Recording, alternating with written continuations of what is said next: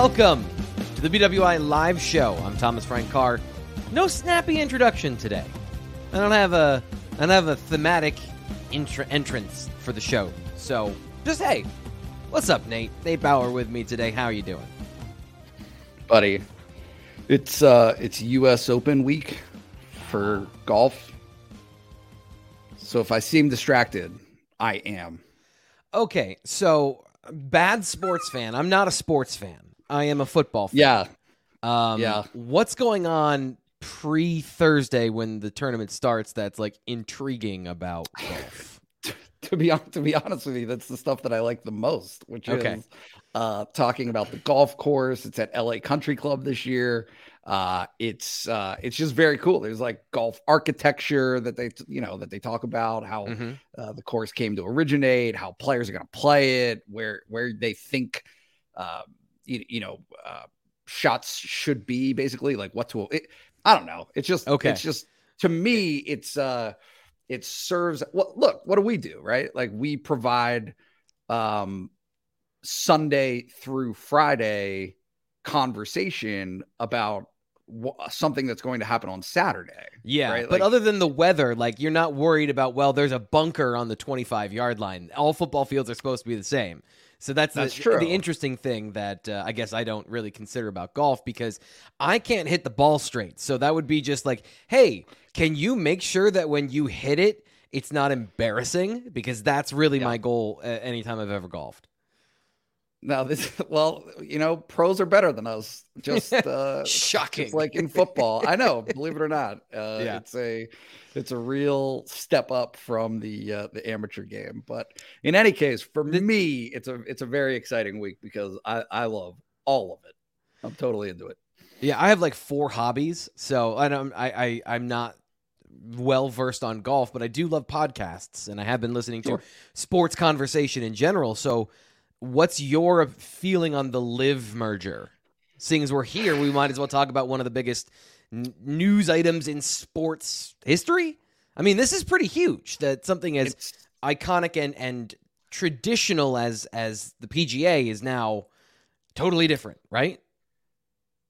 Yeah, I feel like there are some landmines that I'm going to avoid stepping okay. on. The the geopolitical uh, side of it is like so loaded with yeah. um you know to, to me a, a little bit of uh, hypocritical thinking. I, I would say. I, I don't know. I, I, just like I I kind of see it as dis- a distraction really from from this week, which like bothers gotcha. me a little bit because there's so much to be excited about for you're about the golf, the U.S. Open. I, I, just want to see. I just want to see golf. I want to see the best golfers play golf. I, I mm-hmm. want. I I'm interested in some of what the analysts have to say. What what bothers me in the lead up to it is how many que- and uh, listen. I'm a journalist. I get it. You have to ask the question, but all of these guys in you know Monday, Tuesday, Wednesday, their their pre tournament press conferences are dominated by this story, which I get yeah. questions about yeah. this story, but their answers are also in the dark because everybody's in the dark. They're like mm-hmm. all of the details are are so few and far between that it's just it's just not really illuminating to me in the way that talking about LA Country Club is illuminating. Like that's that's you get that. That's that's I, a tangible thing at times, right? It's it's it's funny because in some ways, as a fan of golf, I now understand somewhat why people get upset with me talking about NIL. yeah, a little empathy training is what we call that a little, house. A little empathy. I I yeah. feel you guys. I feel your pain. It's a it's. I get it. I yeah. get it now. I'm still uh, going to talk about it all the time, but because it's important and it's your job. Like it, it, it you is. can't as much as you may want to ignore stuff. Like you, you, you can't. Steven here says total money grab. Oh, like the current state of college football. So that ties in perfectly. Tom says uh, most shocking sports business story of all time. Super interesting. So we're talking golf to start the show for the first couple of minutes, and like you know, it's June. I don't. I, I want to leave a little bit of time in our lives to talk about non Penn State things. So hopefully you haven't tuned out yet. If you haven't, we're getting to the good stuff here in just one second. So Nate, you and I had an opportunity to talk to the Penn State coaching staff really for a, a, a good while last yep. Thursday. And of course, they did it last Thursday right after our Wednesday live show. So just in our, our calendar, we're getting to it about a week later. But like this is some stuff that is has I think you would say has legs, right? So it's not just a one day story. A lot of these things are super nuanced and interesting. Um, we're going to get into that. We're also going to get into the transfer portal because both you and I wrote about the transfer portal this week. So that's going to be a bit of a debate topic. We're going to do a little hot take radio, I think and oh, then uh, we'll get to between the lines and the mailbag show. So great show. Probably too much stuff. Once again, Nate, I put too much stuff in the show because I just I love all these topics. Yeah, well, you know, uh, whatever we run out of time for, we'll put it in next week. It'll be great. Uh, so let's get to it then. You talked to a couple of coaches. I talked to one. So I want to get your kind of tapestry view yep. of the Penn State coaching staff. Who, if if you missed this last Thursday, they opened up the Lasch building, and the media was allowed to come in. And probably two hours worth of conversation, hour and a half at the at the least. There were three waves of coaches and about 15 to 20 minutes each, and some of them went closer to half an hour. So we got a lot of insight. Um, a lot of that stuff has come out bluewhiteillustrated.com. Great time to sign up. You just missed the deal, by the way. You just missed the dollar deals, but you can still sign up at bluewhiteillustrated.com.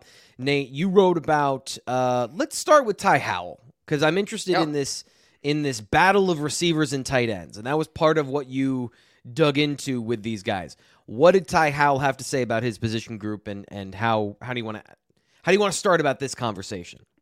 I want to I want to say like four things. One, okay. you're wrong. The dollar deal is still around. I'm oh, at, I thought it was done for those, today. For those, yesterday. it is done at some point today. But for those who are watching live, uh, if you look right now, you could sign up three months for one dollar or uh, the entire year for fifty. So uh, great, great, great promotion. It's not going to last. It ends today. So yes. get in there, get yeah, in there, right make now. that happen. Yep. Yeah. Um, Ty Howle is is very interesting to me, and and actually, like I wrote the story yesterday, but it feels to me in some ways that the tight ends were a little bit out of sight, out of mind. Uh, yeah. This this past spring, right? Yeah. yeah. Theo Johnson was absent, uh, missed spring practice. Tyler Warren missed spring practice. You, you know, dealing with a couple of injuries there and re- recuperation from surgery, that kind of stuff.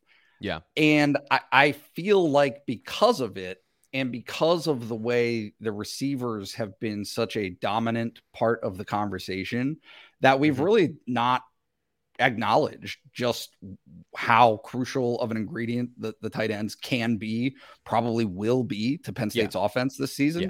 Right. I, I, it's, um, I don't know. It's, it's, it's almost as though James Franklin in his public comments has been trying to remind people of, mm-hmm. of that, of, of, talking about, Hey, that, uh, you know, not only do the receivers have to compete with each other, but they need to understand that if there's not a third who rises to the level to demand being on the field all the time, Penn State schematically will adjust for that because they have yeah. a second tight end who yep.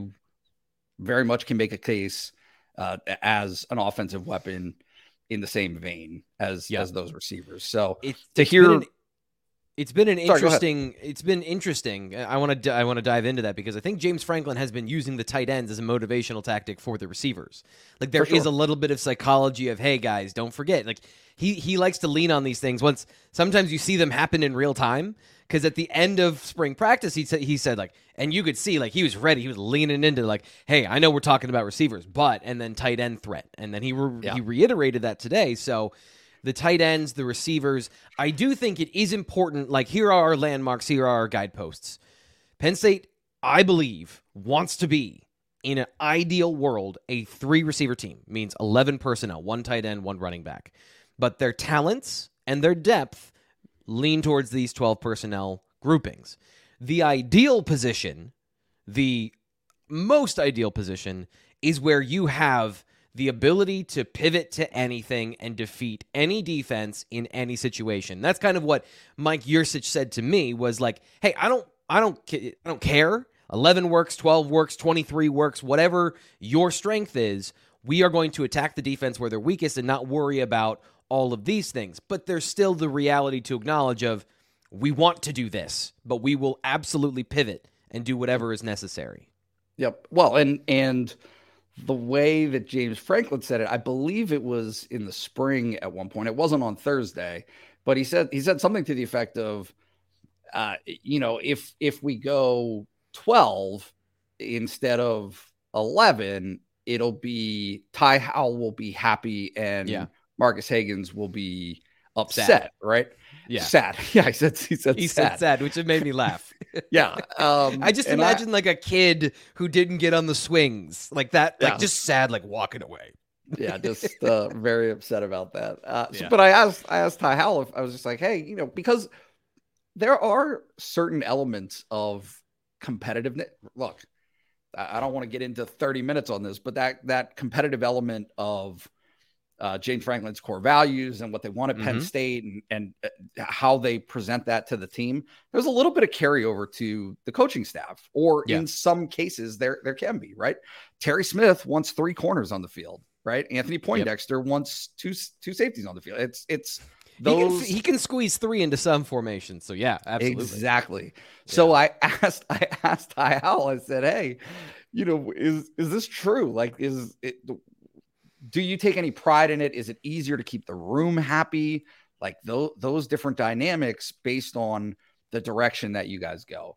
And paraphrasing, he said, "No, no, I don't care. We want to win. Like that's it." Is how did Marques Hagans feel about that on the reverse? Did did you get a chance to ask him or get the vibe from there as the as the new guy?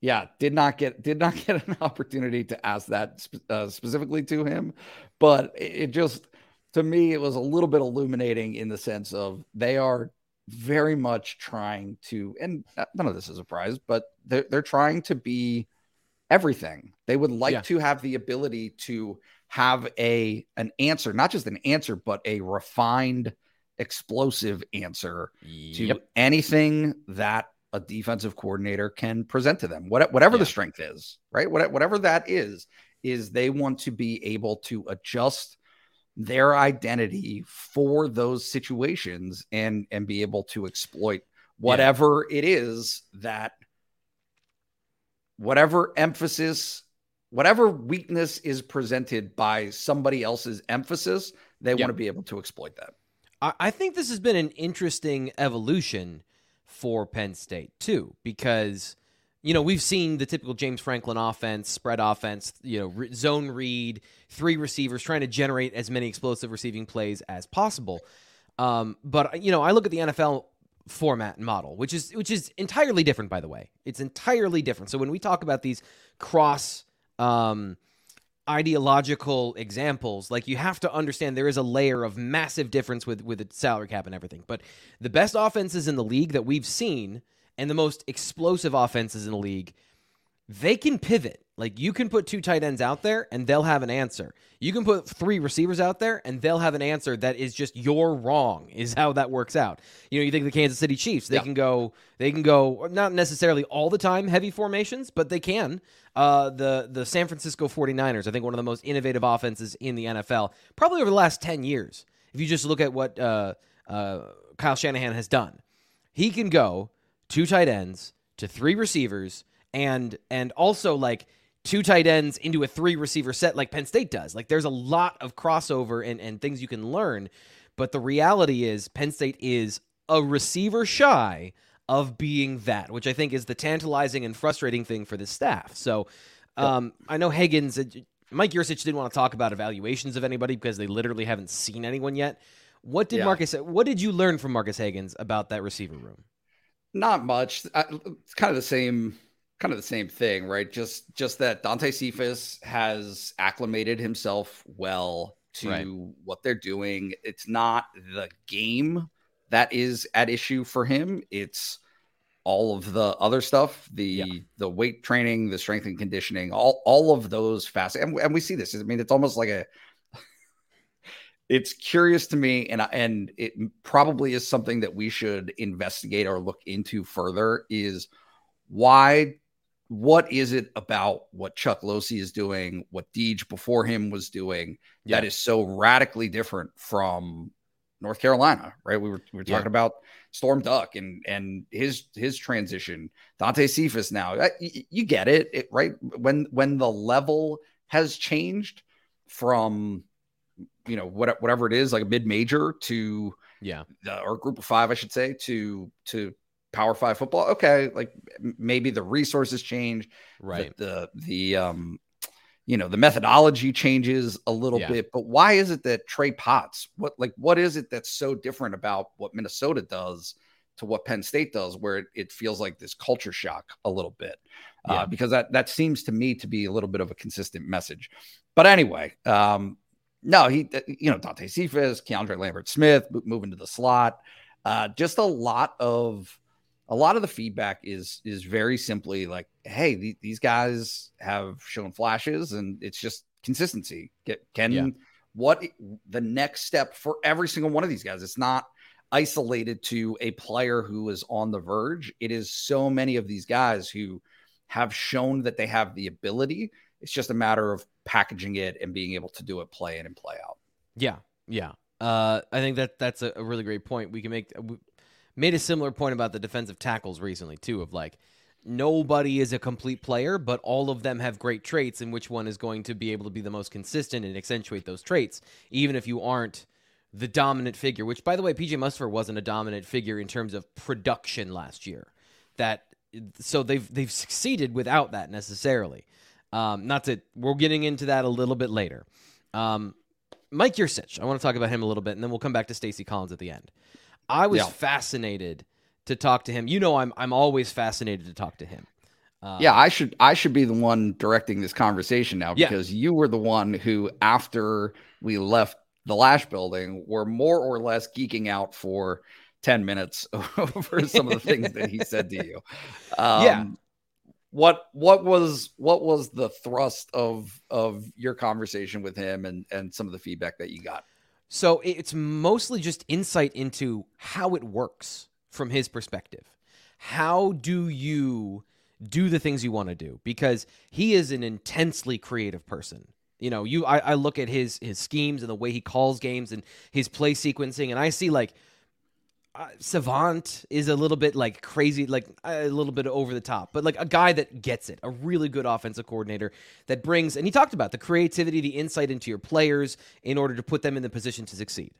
Um, that kind of was how he put it of like going beyond the analytics, going beyond what you're supposed to do in a certain situation from traditional football uh, understanding, and then have that insight to call the right play. But how do you get there? How do you get there from here's all the things in my brain to you guys doing it correctly on the field? And I talked about, you know, my biggest thing and the thing we've talked about with Drew Allar is like it, it's it's fine if he is all the things that he is, but there are so many unknown variables in a in a sport that's made of chaos. How do you prepare a first time starter? And you know, not even just Drew Allar, whoever is the starter is going to be a first time starter. So there's things they've never seen. And they're going from Sean Clifford, who had seen everything twice. You know, the Tom Brady effect of playing for 20 years, you've seen everything. You have watched all of these things develop and evolve. How do you prepare them so that they're not so surprised by things that you can't operate the offense or they they they get caught by something because if Drew Allar gets caught by a coverage he hasn't seen before or a front he hasn't seen before, a sack, fumble, an interception that changes a game. How do you get him into a position and and, and Beau Pribula and all the guys on on the quarterback roster? How do you close that gap? And basically, what he said was like it's it's hard. Like just the answer was it is so hard because there's so much to go over there is you have to you have to prepare for what you're going to see the most. Then you have to prepare for things that they're going to see, but you can't predict they're going to see on a regular basis, and keep that unpredictability a part of the conversation of their growth while also leaving them confident at each step because you can't just beat them into the dirt with, hey, you haven't seen this before, failed. Hey, you haven't seen this coverage before. Hey, they went three cloud left with a blitz from the weak side. Uh, fail. Uh, you need to give them enough to be confident in order to um, progress. So just the balance of that seemed like it's it's the biggest thing for him. And then the, the other thing I asked him, and this is the this is the part that I think is super interesting that we don't consider, that nobody really wants to hear when it comes to college football, is that as a professional, you have so much time. Your life is dedicated to playing football. Yep. And basically, the way that uh, Mike Yurcich, I, I've asked him variations of this question before, but like last year's deep passing game had some hit or miss spots how do you get the timing right? And he's like, you get basically one shot a week on a, on a shot play during yep. practice. Like installs Tuesday, and that's like first and second down. Situations and third down is Wednesday, and that's it. Thursday's review, Friday's review, and then you play on Saturday.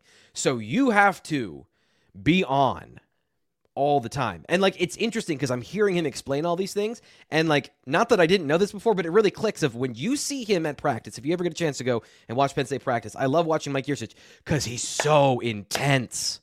He is so specific. He is so loud. He's so animated because you got to get this right. There are so few opportunities to actually practice this stuff that you need to maximize those opportunities. And if it doesn't work that week, then you've got to pivot. Like, okay, so we're not going to be adding in a new play this week that we think can take a, advantage of some wrinkle in the defense because we just can't get it right. Somebody, you've got to have 11 players locked in and getting it right in order to give you the confidence to call it. So when you don't, okay, we just I, we found out. Maybe you didn't waste all that time, but you found out, and now you need to you need to pivot. So there's like the layers of complexity to get a, a play to work is is uh, vast especially with a new quarterback, because that compounds all of these things. And once you get to the game itself, if you do have the uh, the um, the urge to call it right, the the willingness to call it, and then it doesn't work, it, that hesitation flowers on the backside of it, right? like yeah. you don't you don't want to do it again. You're not willing to take that chance again. Yep. And it's so it's got to be so precise. I yeah, no, I'm I marvel at it all the time. It's it's always funny to me uh, the notion of like oh hitting hitting somebody in stride he made the receiver wait what like you know what have you. Yeah. This is this is the first try at that. in, in a you know what I mean? Like you just yep. the the the preciseness of it is so difficult. Uh, it's so specific that I, I just, um, yeah, I, I, don't hold that against quarterbacks for yeah. not having that uh, down to a T necessarily every single but time. But that's, but that is the differentiating factor between sure. you know great teams and, and teams that are like you know this is college and they're good is that uh, and and also why this time of year is so important because the players can organize these activities and they can get some of the timing down on what they practice in the spring by themselves. And that's a huge thing so that they can do it outside of that. So when it's like it's like the dress rehearsal, you need to practice for the dress rehearsal outside of practice so that when you're there on the practice field, you're ready to go, you know your lines. Um, and you got that I have I, were you in theater Nate? I have still to this day nightmares of not knowing my lines being on stage and like I didn't know I was in this play and suddenly I have to deliver lines and I don't remember them. Uh, so like I imagine it feels a similar way for football players. Yeah, I I uh, actually did do some theater in high school, and I just made it up. You bastard! no, I mean that's what you, that's what you have to do, right? Is you're improv getting the exact line down is is probably not realistic a lot of the mm. time, and so you just yeah. What are you talking about? You ad lib. What are you talking about? You, I memorized you, the whole play one time. I as long, as, as, long as, you get as long as you get the, the thrust, the gist of what the, the line is supposed to be, that that was always close enough uh, in in my mind. I'm I'm curious before we uh, move on. Did he provide any feedback on where Drew is with that first little bit that you were talking about? Did he provide uh, any feedback no. on where he is in that process of the fire hose? Uh, other than to say like, so this is the whole conversation we're going to get to in a little bit talking about James Franklin is, you know, at least in my opinion, there is this dance going on, and and Mike Yurcich is not a guy who dances. So he did not provide any updates on any of these guys because, as he said, like we haven't seen them. We haven't nope. seen them go one on one. You want a year two update? I don't have that for you because we don't have that information yet. Uh, what he did say was, if they're in the room, they're capable of doing it. Um, so like he recruits guys, and I I would say that this is you know, from my studying of the quarterbacks that they've recruited and that they have brought into the program, they're all very smart football minds. So they all have the ability to do it. And, uh, you know, I'm, I'm going to be writing about this and, and, trying to put some stuff together later this week at BlueWhiteIllustrated.com. A great reason to sign up, by the way, um, as we talked about earlier, because that's going to be some premium content. I'm going to do some, uh, I believe they call it uh, uh, journalism. Nate, I, you might be familiar with it. I'm going to try no. my hand at it. Nope. Uh, so get into a little bit of that later. Steven, by the way, in the chat says, just bought my tickets for West Virginia from Tixman Jim. Hey, a, f- a past sponsor of the show. I'm hoping we get him back for the fall. Tixman Jim, if you're watching, look at the impact. Hello. of the BWI live show. So uh, hopefully we got him so excited uh, about uh, football that he signed up because of that. Uh, we'll be getting to some of your questions in the live show. So Josh, you asked about the the the T formation. We'll get to that in just a little bit um, on the live show. Or, I'm sorry, in the mailbag. Uh, Steven says the schedule for a big time D1 player is insane. You should do a segment on what a typical day consists of. Yeah, following those guys around from 5 a.m. until night would be uh, interesting because it is jam packed. Jam packed. Uh, Nate, anything you want to end with here? Because I want to get on to our conversation about uh, the transfer portal. I just want to tell Steven that that we can never actually do a segment like that. We can never produce something like that because I'm not awake for that much of the day. yeah, that's uh that's a, a, day in the life of Nate would be very different. I would love to like happen. smash cut from Drew Allar to Nate and just have a side by side during the day. just yelling at my kids for knocking over my iced coffee. Oh no. Uh, okay. So you wrote about the transfer portal this week, assessing Penn State's yep. players that they got, and I wrote yep. an analysis about whether they won or lost in the transfer portal. You know, kind of a black and white: did you win or lose? So yep. I thought it'd be a great conversation here for just a couple minutes to talk about. If you want to check out those articles, again, BlueWhiteIllustrated.com, sign up, all the things. Uh, but Nate, how do you feel things went for Penn State in the transfer portal?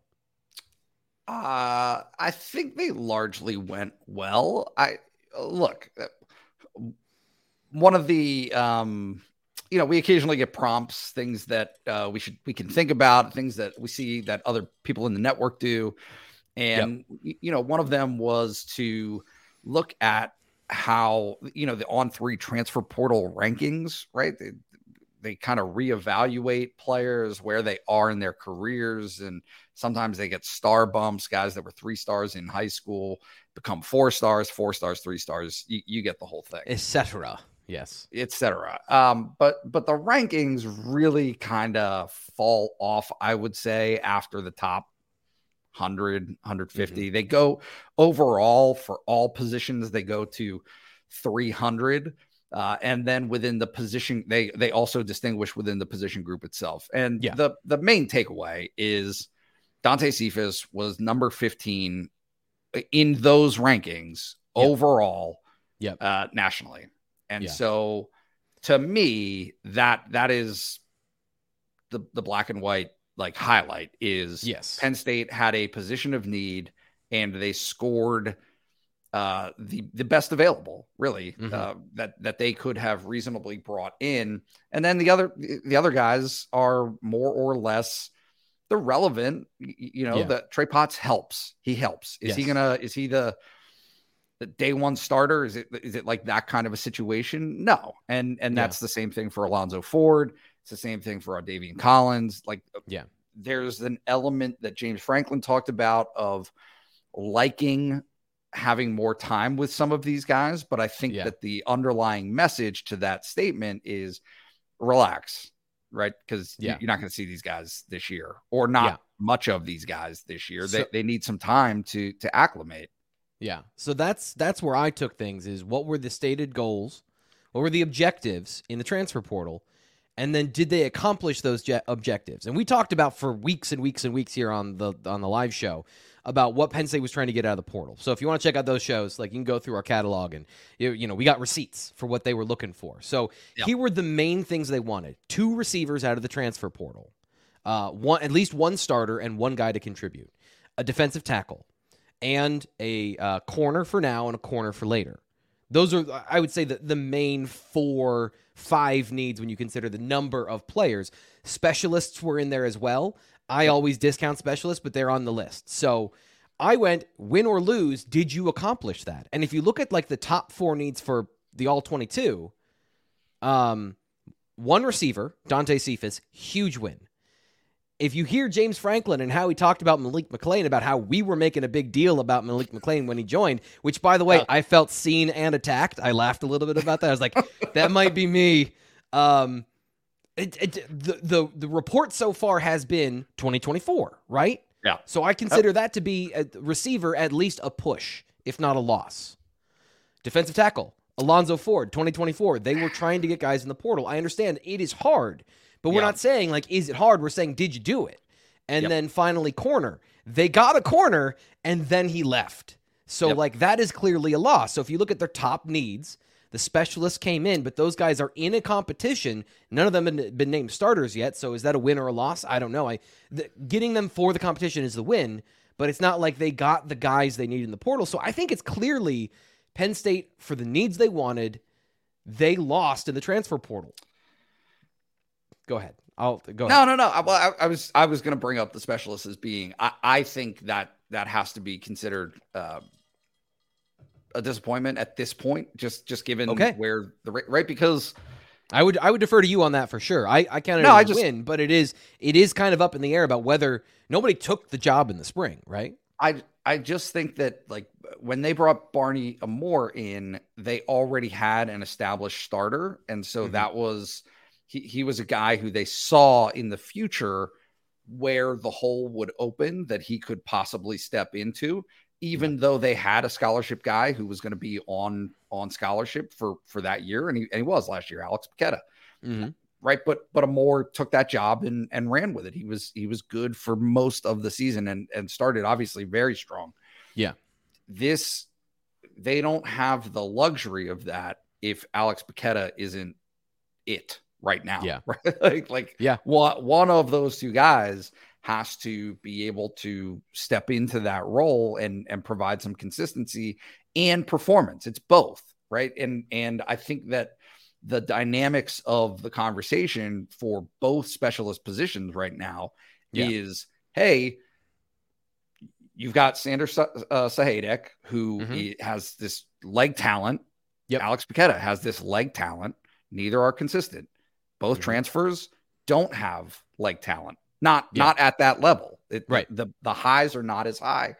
And but the consistency is there. The consistency is much better. And so it creates this like you don't you don't really want either. You want both. you, right. You want you want both to be in the same package. And that has not happened yet. So yep. Yeah, I I'm look, if you if you compare this class, and, and I'm curious to hear what your take is on this, but if you compare mm-hmm. this transfer cycle class to last year's where you could really point to, or even two years ago, when you can really point to guys who stepped in on day one, or yeah. maybe it wasn't day one, but became that through the yeah. course of the season.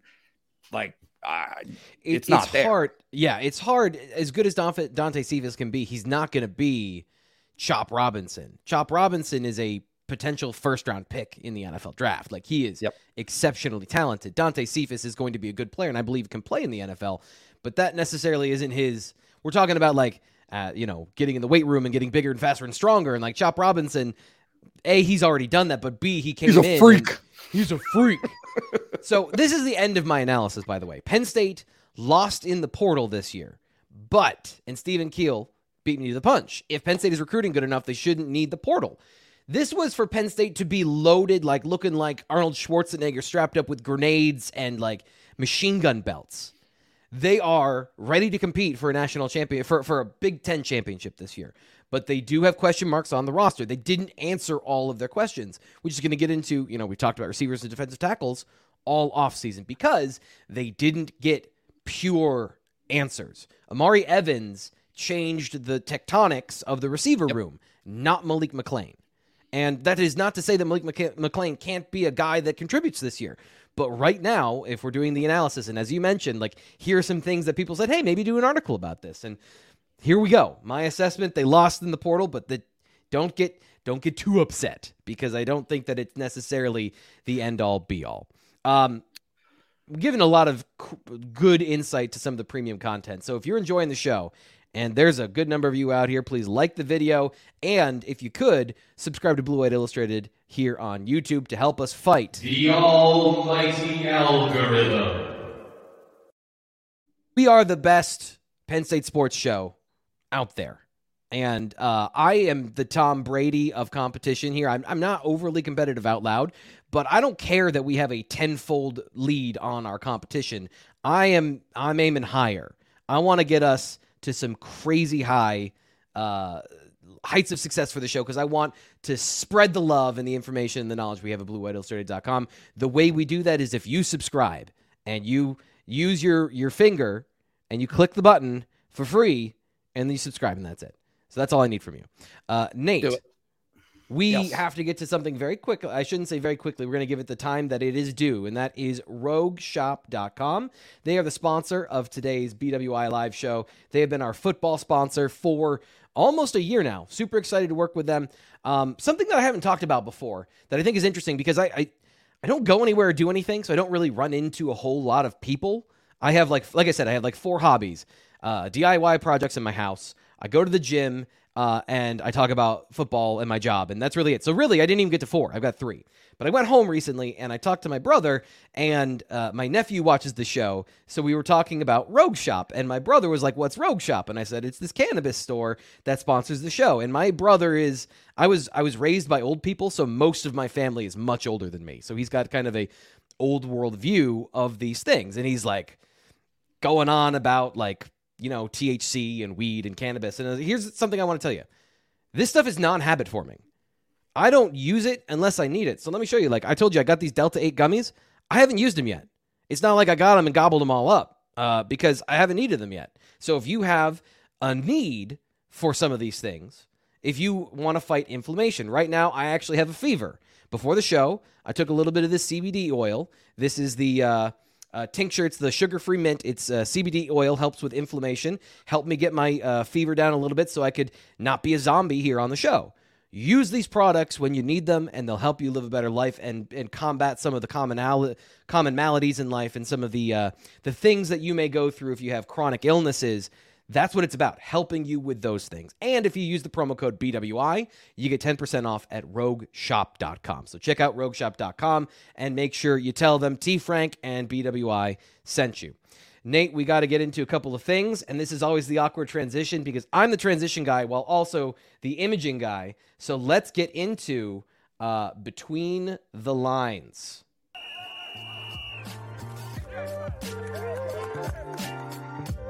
Um, they have both gotten reps with runs. So we're gonna have to uh, uh, flip a coin here. Do you want to talk about Drew Allar or defensive tackles? Which one do you want to talk mm, about? What do you want to talk about? What do you like best? Uh, I th- let's talk about Drew Allar. Let's do Drew. Yeah, let's do Drew. So here's James Franklin talking about Drew Allar, and this, by the way, is an edited clip of James Franklin talking about Drew Allar and how long he went. Um, the thing that I think probably stood out to me the most is when he got in the Purdue game as a true freshman. He just was like super poised. But at the end of the day, it's hard to teach that the poise in the pocket. And he's able to make make people defend the entire field because of his arm. Uh, most college defenses will give you something, they have to so most college defenses are going to give you the furthest flat. He has the ability to make those throws and make you defend the 53 and a third, uh, which which is which is really valuable. The other thing that happens with arm strength, everybody gets excited about arm strength, but you better have accuracy. But when you do have arm strength and accuracy, it creates opportunities for yards after the catch. So I wrote about all of that at bluewhiteillustrated.com this week, giving examples of what he's talking about. But Nate, the thing I want to talk about here is like his first answer about Drew Allar was he's not the starter. And then he went on for about five minutes extolling all of the virtues of what Drew Allar could do in the offense. And by the way, what he described was that dude. Like he described a, a for a better, lack of a better term in college, a franchise quarterback. Yep. H- how are you handling the whole he's not a starter, but we're all acting like he's a starter? Like, you know, not even his fault. He's going on podcasts and talking in, in public forums, not saying he's the starter, but everyone's acting like he is. H- how are yeah. you dealing with this particular uh, thicket in terms of how you're reporting this? He's he's the starter, uh, right? It's yeah, it's. I, I don't think there's any sense in denying reality, and I don't think that James Franklin is doing that. I think mm-hmm. he just is always leaving open the door for the unexpected. Okay, which is, hey, uh, all all signs may be and in even for returning starters from the year prior, all signs point to that person can either maintaining that spot or or locking it down even further, right? Like that's that's where it goes. Or sometimes you you have somebody who's playing from behind, right? Who who doesn't have that experience, who who may be able to unseat a starter, but you really got to be above and beyond. You really yeah. got to do it to to take that job. I think that his answers have been consistent this summer, summer on that trend of yeah. Drew, Drew, Drew Allar is yes he, he, these are all the things about him. This is what he does well. He was the backup, the primary backup. He won that job last season, and so yes, naturally, if if everything stays the same, that's where he's going. However, what if he does not live up to past performance in the preseason, right? What if what if Beau Pribula is so good that yeah. it just that they don't have a choice? Then then yeah, then things can change. The unexpected can always happen, and often the unexpected does happen. It's not all right. the time, but you get it every once in a while. So yeah, Drew Allar's a starter. He's gonna be the guy, and and uh, you know, barring something way off the the map, that's that will be consistent. Are you surprised um, that James Franklin is talking? I would call it excitedly. You know, going into great detail, and you know, I'm eating up all of the X's and O's stuff, and like, yep, using all of that as fuel for my thoughts about the situation, trying to gain some insight into, you know, what Drew is behind the scenes that they know more of than we do. So, are, are you surprised at all that he is not? You know, I think he's doing I think he's being genuine in all these moments. So like he's saying he's not this we're not naming him the starter yet. Here are all the things I'm excited about. Um, yep. do do you think that that are you surprised by I guess that kind of like gushing a little bit about Drew? I don't. I'm not sure that I see it that way. 100. percent Okay. I don't think so. I, I I think it takes prodding to get him to talk about it. To be honest mm-hmm. with you, like I don't think that he has been so forthcoming about the things that Drew does well. So like that that is one of the things that I would describe as being like as small as it is a, a yeah. lingering doubt that I have.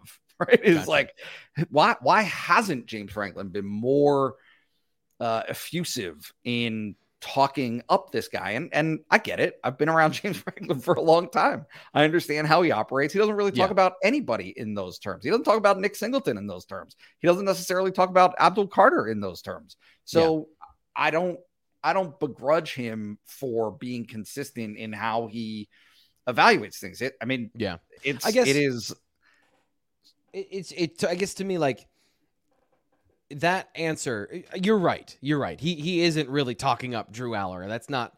That's struggling for the words in the moment. That was the wrong way to put that. But at the same time, when he talks about Drew and somebody asks him, and this is the thing too, is he's like he's trying to give a good answer so that we have mm-hmm. something to talk about. Um, and you don't want to run too far with it and then make him regret saying anything. But at the same time, like when he asked, "What can Drew do in the offense?" He talked about uh, poise in the pocket. He talked about arm strength and the the tactical advantage and then arm strength plus accuracy and he's good in the meeting room and he just listed all of these things that are like these are things that Penn State fans are rabid for and I just like I guess to me that's confirm to me that is James Franklin talk code for confirmation of he is all these things behind the scenes uh, whether he's that on the field in September maybe we don't know that yet but he's showing those things in practice Right. Right. And which is totally fine. I don't think he necessarily talks about or has talked about weaknesses necessarily, things that right yes. need improvement. And I think that that's in some ways by design. James Franklin is is happy to talk about yeah weaknesses at other positions, right? For specific players, things that they that need to improve, things that need to change, uh, you know, uh, divides that need to be bridged between the end of last season and the start of next season. I don't know that we've necessarily heard that about Drew Allar. Mm-hmm. Like, and, he, well, he specifically said to Ben Jones last year, it's a competitive like, disadvantage. What does he not do well? And James Franklin said, I'm not going to tell you that because then people right. will do those things. It right. is very important at the quarterback position because that dictates what you do defensively. Okay, we need to move on to the mailbag because we got some good questions in the chat. We got some questions from the the Lions Den message forum. So let's get to the BWI mailbag right now.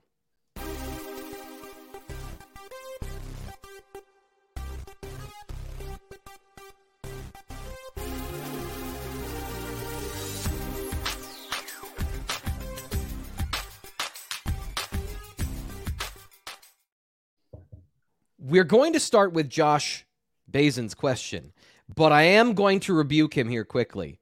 Talking about James Franklin, he says everything is coach speak right now, so wording is meaningless right now in college football. Okay, so we just won't we won't do a show.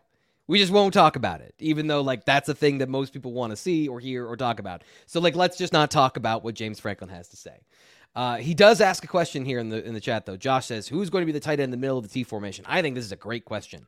Uh, Nate, this is a very important formation to Penn State fans. I think it's a very innovative evolution uh, that Penn State went through last couple of years. Brenton Strange was a huge part of that. A huge part of that. He is gone now. Um, I'm putting the Bennett Tyler Warren do you have a, a counter offer for who's going to be in the middle of the T formation? And do you think that they'll be able to replicate success there without a guy who was an above average blocker, an exceptional lead blocker, specifically uh, in Brenton Strange? Good question. I, I don't. Uh, I, Tyler Warren makes sense to me. I feel like we've seen him in that H back kind of role previously, yeah. so I don't I don't see why not. Um, you know, Ty Howle, I did ask, and this may be relevant to the conversation here, but Ty Howle, I asked him what makes each player unique between Theo and Tyler. And he basically said that they're much more alike than they are dissimilar. Like they, they, they share a lot of the same qualities. He said that, uh, he said that Tyler's, he called it his superpower was, uh, was like catching the ball, like just high pointing the ball yeah, and making contested plays. catch. Contested yeah. catch is that yeah. that is his special um, ability and uh, yeah. So I don't I don't know. I mean I I don't uh, I don't necessarily have an opinion on where they should go, but I, I think Tyler Warren makes sense and yeah, it's it in terms of the blocking and and what that role needs to be able to do in that formation yeah, it's it's definitely.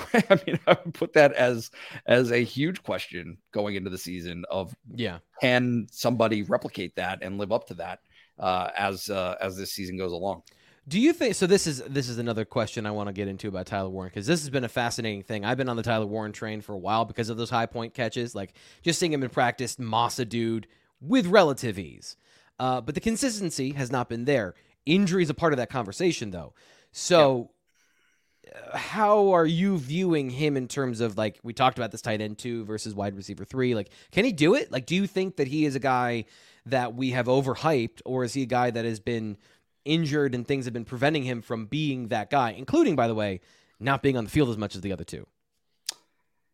Yeah, I I hate to predict injury like proclivity, you know, whether or not somebody is has an issue with that, whether it's repeated or not. So I, I, don't know. I mean, I, I think that certainly you've seen the flashes to think that it's a seamless transition into like Brent Strange being gone. You would think, yeah, if you didn't know about Theo Johnson and Tyler Warren, you would think, oh, well, there's there's going to be a step back there. But in a lot of ways, I think I think the conversation this offseason became, oh, well, hopefully Brenton Strange does go, right? Like that was the yeah. fan sentiment was hopefully Brenton Strange does go so that these other guys have this opportunity and you don't lose one of them uh, moving forward. So uh, I, did, the- I did want to mention because I was I was blanking on it. Uh, Theo's superpower was uh, how well he runs. Yeah, I was. Gonna, I wanted to guess and see what he see if I was right, but just a uh, vertical vertical passing game, like absolutely his superpower, and that's going to be an interesting evolution because Brenton Strange, like just talking about the tight end position, Brenton Strange was the play action guy underneath routes and and getting yards after the catch. Theo Johnson, if he wants to be a, a he's got the physical talent to be a first round tight end, you know, from from all of those things the the blocking he improved at the end of last year. I have to keep remembering that because he did really kind of come on at the end of last year as a blocker. There's no reason he can't be a complete tight end. And and then my question is going to be: Is he going to take a lot of those underneath routes, or is Tyler Warren going to be that guy? Um, one thing I want to talk about with Josh as a follow up, he says, I thought Tyler Warren as well, but is Jerry Cross the third tight end? One thing you talked about, kind of out of, out of sight, out of mind for for the two top tight ends, things did not go well for the rest of the tight end class in uh, the spring. The the comments and some of the things when you asked James Franklin about like the rest of the tight ends, they were not good. Like they were not glowing. They could they he had some kind of tangential conversations about effort and no one cares if you're not getting enough reps. Go and do it. And so, you know, Jerry Cross, what I've seen from him in the blue white game the last two years, I'm not really expecting him to be a part of this. I would say like Dinkins is the other guy, right? it's Dinkins. Yeah. yeah. And and Dinkins actually has very positive uh, feedback. He he is he is a guy who needed a year to to kind of get into that, make that transition from high school receiver. Uh, again, Ty Howle, we talked about this. Yep. A lot of these guys don't even play tight end in high school. Like they'd never yep. play the position. So um, it, he he said that he, he always offers advice to spend time in high school with the offensive line coach because so many of these guys don't do anything remotely close to it. They're either the quarterback yep. because they're one of the best players on the field, or they're a receiver. And so yep. you, you you don't uh, you, you just it takes some time usually for a true freshman t- tight end to get into it. But Khalil Dinkins has had that. He had that last season. He had that opportunity, was able to do something with it. Um, you know, made a couple of plays here and there, had a touchdown, and so given given his trajectory, he's I would very much expect him to be the third tight end. Yeah, I, I would agree with that. And then the wild card here is Andrew Rappleyea um, coming in as a as a mature freshman. Um, I think we've chronicled that pretty well. Fitz and I have talked about that quite a bit of what we we very glowing about what Andrew Rappleyea can do for Penn State. But the question is like, can he get up to speed in time? And and is there even for a physically developed young man, is there a transition to, to college that he can overcome without being in the spring? And that's that's the biggest wild card to me is like, does he leapfrog some of those guys? So even though like you know, we haven't really talked about Micah Barnwell leaving the program. Joey Schlaffer, uh, uh, um, Chuck Losey talked about how much of a stride he's made but that's also being that he was so far behind from a physical standpoint. Penn State is still fine at tight end. They still have a lot of depth and talent, but really it's going to be those three guys at the top for sure. So great question to start us off. Let's get on to something else though. This one I want you to answer. Outside the BWI yeah. preview, of course. Do you read any of the preview magazines? And so, if so, which ones are your favorites? Nate, when does the preview magazine come out first? And then answer the second part of that question. Yeah. So our preview magazine comes out in July. Um, I wish I had the date in front of me. I don't. I promise I'll answer that next week. It's it's the middle of July is, okay. is when it comes out. I want to I I, I want to say like July 15th or July 13th. Uh, so do I read ours? Yes, absolutely, cover to cover. Um, you know, I, I trust our insight. It's actually it's funny that this question is here.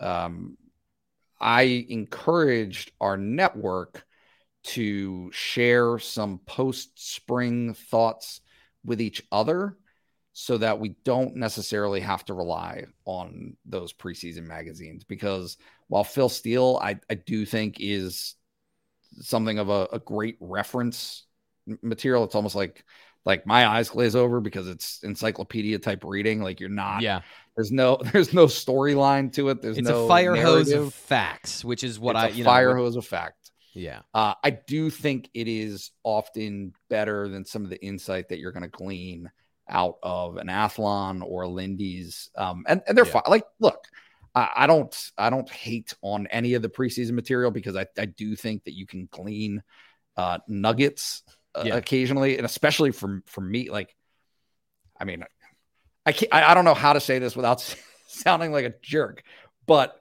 if I'm learning anything from any of the national publications about Penn State, then I'm not doing my job very well. And right. So I I don't learn about Penn State. What I do learn is it gives me a snapshot of the other teams in, on the schedule for Penn State. Yep. Right. It, yeah. Because absolutely. I, because I, I like genuinely, I don't know. I don't know those things. I don't know what Ohio State has coming back. I don't know about Michigan. I don't know about uh, Indiana. Right. Like so, any of yeah. any of those teams, it, it is a it is a good resource, especially in the summer months when things are a little bit toned down, a little bit slower to, to be able to catch up and, and get that knowledge base. So let's get to our next question. What are your thoughts on Penn State not having a single protected rivalry game for the future schedules? Nate, um, you know, journalistically, do you care? Do you think that that's an interesting note that Penn State has been hashtag unrivaled, and now they um, literally don't have a protected rival? Yeah, I think it's. I think it is. I think it is overwhelmingly to Penn State's benefit mm-hmm. to, to, to not have that type of a game. I look like if you're Ohio State or Michigan and you're one of the fans of those programs, okay, okay like I, I get it. That's a game that you want to see every single year. Take your fandom out of it. It is unquestionably a competitive disadvantage for those teams to have to face each other every single season. Yep. Like yep. not even not even close. So, uh, yeah, like it, if Penn State and Rutgers was a rivalry, and sure, the fan bases can get heated sometimes, but like if, yeah. if that was a protected rivalry game, then maybe fine. That would have been uh, something of an advantage for Penn State. But I think to not have one and be the only Big Ten team that doesn't have one is much more skewed to the positive than it is to the negative for Penn State. Yeah. It is a fascinating situation because every other team has rivals and some have multiple.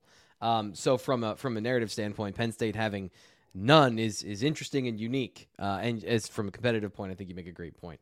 Tom says he's going to use a fire hose of facts in the meeting at some point. That is free, free to use. I, I endorse you using that.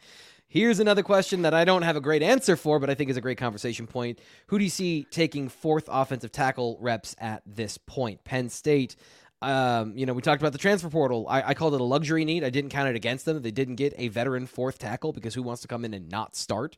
But, you know, we don't know if there's a guy that uh, is really solid at that point, Nate. This is going to come from somebody on the interior, right? Like this is going to be a, a guard that has some tackle versatility because they don't, I don't think any of the, the young guys from what we've seen are ready to step into that role.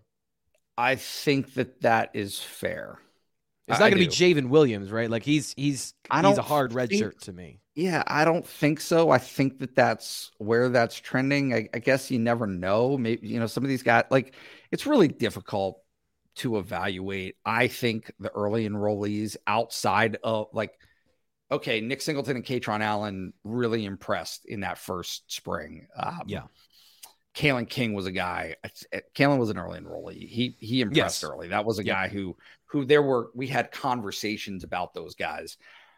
It's really hard, I think, for some of these guys, for most of those early enrollees to make a splash in their first few months on campus. And so I like to give a little bit more leeway of, hey, okay, uh, give them give them the spring to get their feet wet, give them the yeah. summer to to really acclimate and start to turn the corner into making a push.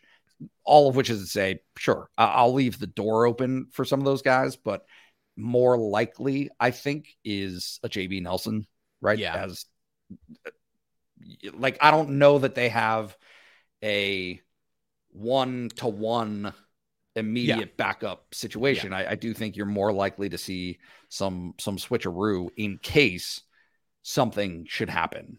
I, know um, he's to, to penciled in as the starter, but Landon Tengwall, I think, is is a guy that Sure. We kind of, I don't want to say we forgot about, but it, he's been removed from the conversation. Even though, like, other than arm length, he's everything else you want in a tackle as far as six six. He's got good foot, he's got good footwork, he's got good feet. Um, and I, I, you know, the injuries last year were a big part of kind of him sliding off the radar. I wonder if in a pinch, which one of those guys are they moving? Is it is yep. it JB or is it Landon? Because I think it's one of those two guys. Um, I I think ahead. that what James Franklin said this spring that people should keep in mind is um, and I'm I'm doing a little bit of reading between the lines here, but I think that Drew Shelton is definitively not the backup right tackle, right? Like I I don't think that worked out. Yeah, like I don't think I don't yeah. think that's his. Based on the blue white game, can confirm like that was not so, a, that, that was a rough day for him yeah so so because that transition they they tried it I, I i mean it'll be interesting to see what they do there but i don't i don't know that he has the ability to move back and forth as though he's yeah. the default as if something would happen to left or right tackle starters that he yeah. would slide into to both spots i think he would absolutely slide into left tackle i yeah. don't necessarily think he would be the solution for them at right tackle it would take a couple of injuries, I think, for them to go, okay, like this is pull the ripcord emergency situation. And by the way, like that's not to say he's also not a great option at tackle. Great. Because just yep. because he is behind where I think the perception of him is, like they have three legitimate tackles. Whether you like Caedan Wallace or not, he is a he is a uh, you know a good standard right tackle in the Big Ten. It's about put not putting him in a situation to fail and I think the offense can do that. And when you have three good options, just think like getting a little, getting a little gel, uh, not jealous, getting getting a little greedy here of like, do they have four offensive tackles? Like they haven't had four offensive tackles in years, so having three, they haven't options, had two offensive tackles in years. That's a great point. All right, last question today, and this is another Nate Bauer special. I uh, I'm gonna do you why don't you can you read this as your screen big enough because i'm not totally sure i'm going to capture this correctly it's from psychem on the message board so can you read this or do you want me to read this yeah i'll read it what's penn state what is penn state's plan uh, to rise in the overall college rankings for all sports which is the learfield cup Okay. Uh, is Penn State doing better at getting donors on board for sports facilities? And would they consider naming rights of sports facilities if the price is right? Uh, to the last question, absolutely. That is on the table. Uh, I was at the Board of Trustees uh, planning meeting, whatever you want to call it, whenever the whenever the first uh, load of projects that included Beaver Stadium came through, and one of them was an internal discussion about naming rights for the practice bubble, the the inflatable air bubble Ew. that will be adjacent to the soccer field, and it was very much the Stay um, facility. Yeah, well, you know, it was like the PNC air bubble or right. whatever. You're going to figure something out. Penn State Health, what what have you. But yeah, there's a huge branding opportunity there because it's a blank slate. There, yeah. right? I mean, there's no, and you've seen it. You've seen it at other facilities and other bubbles, there are branding opportunities there. So absolutely, um, that that would be on the table. Beaver Stadium, I have not heard anything in that vein. I know we're always talking about that, um, but certainly some big the... check, right? Like that, the threshold for that would be significant, or would be any come, any taker, any money is good money. Um, yeah, good question. Good question. I mean, I think that you want to get market rate. You want to, you want, mm-hmm. those are all things that there is a market for, and people who are much smarter than me or uh, have their finger on the pulse of that would understand that. But yeah, I would, I would hesitate to think that Penn State would go below market value uh, just to just to slap a corporate name on uh, on Beaver Stadium after its renovations. Um, as as for the Learfield Cup, like I, it's it's a fascinating question to me because I, I think it is the fundamental problem of Penn State athletics right now that yeah. anyone really care. Not not that they right. care. It, it's fine to want success in other sports, but right. I point to it over and over and over again. It is the success of the football program that will, and in some ways, the success of the basketball program, but overwhelmingly 90% football, 5% basketball that will yeah. influence the success that is opened for those other sports. The one thing that I would say is you do see some movement in the coaching ranks over the last 12 months of, of Pat Kraft. Yeah. Uh, to, to where they are bringing in like some of the old guard kind of is is either retiring or has been uh, let go in, in some yeah. of those positions. They've had a bunch of coaching turnover over those, those last 12 months. So it'll be interesting to see where women's volleyball is going, where baseball is going. Yeah. Field hockey obviously had a change. Um, you know, but yeah, it's it's uh it's an interesting time in Penn State athletics. A lot of a lot of balls for uh for Pat Kraft to be juggling at one time, but you do see, I think, as has been made clear by him, the need or the want to be successful in all of the sports that they sponsor. Yeah. Right. Which is 31. They don't, they, yeah. they are not interested in, um, you know, coming at it, it with, with half effort. Uh, so I lied. One follow up question from David here in the chat. He says, "Help me out. If you are okay left tackle, why can't you uh, move to the opposite side and play right tackle?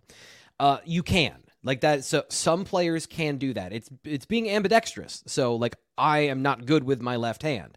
I am right hand dominant. If you have the mental flexibility to mirror and like flip all of your technique." From the left side to the right side, you can play, but it is a different muscle memory. And I want to point this out uh, Drew is still learning the the first one. He is still nailing down being a very good left tackle. So when you then try and say, okay, like you're getting this, we feel like we were we're confident enough with you at the left side. How do you do on on the right? And maybe that's too much for somebody. Like that's just an overload of not being able to chew gum and walk at the same time. And and that's why young I would say young players specifically Young players, uh, you might have the most adaptability or you might be overwhelmed. Guys that are a little more veteran, Bryce Effner, I think, is a great example of where Penn State lost this of a guy that could play four positions. And I was just watching some film the other day of him blowing up guys at guard. Uh, they they will miss that. They will miss that flexibility of having a guy that can play on both sides pretty well in most situations. So the the answer is just that Drew couldn't really get down the right tackle fundamentals when they were flipped from what he was used to and learning on the left side and it's also something that could change as his career progresses. There's, exactly. There's, there's no there's nothing preventing that from happening in the future. It just it just didn't happen on the right side this spring. I, I think that you know, just given the interviews and the way people talked this spring and this offseason, uh, you know, you wanted to push Caedan Wallace. You wanted better from Caedan Wallace or to, yep. to see if he deserved to hold on to that job. And two things happened. One, Caedan Wallace, which is not talked about nearly enough, like asserted himself in a way unlike any other point in his career at Penn State. He he had a great, outstanding spring. Uh, and then also you figured out that Drew Shelton wasn't up to that. Like, yeah, well, that, that's not his deal. Is uh, the right side at this moment in time is is not where he fits. Uh, it's it's not a seamless transition for him specifically to that right side. So he'll he'll get opportunities on the left side, right?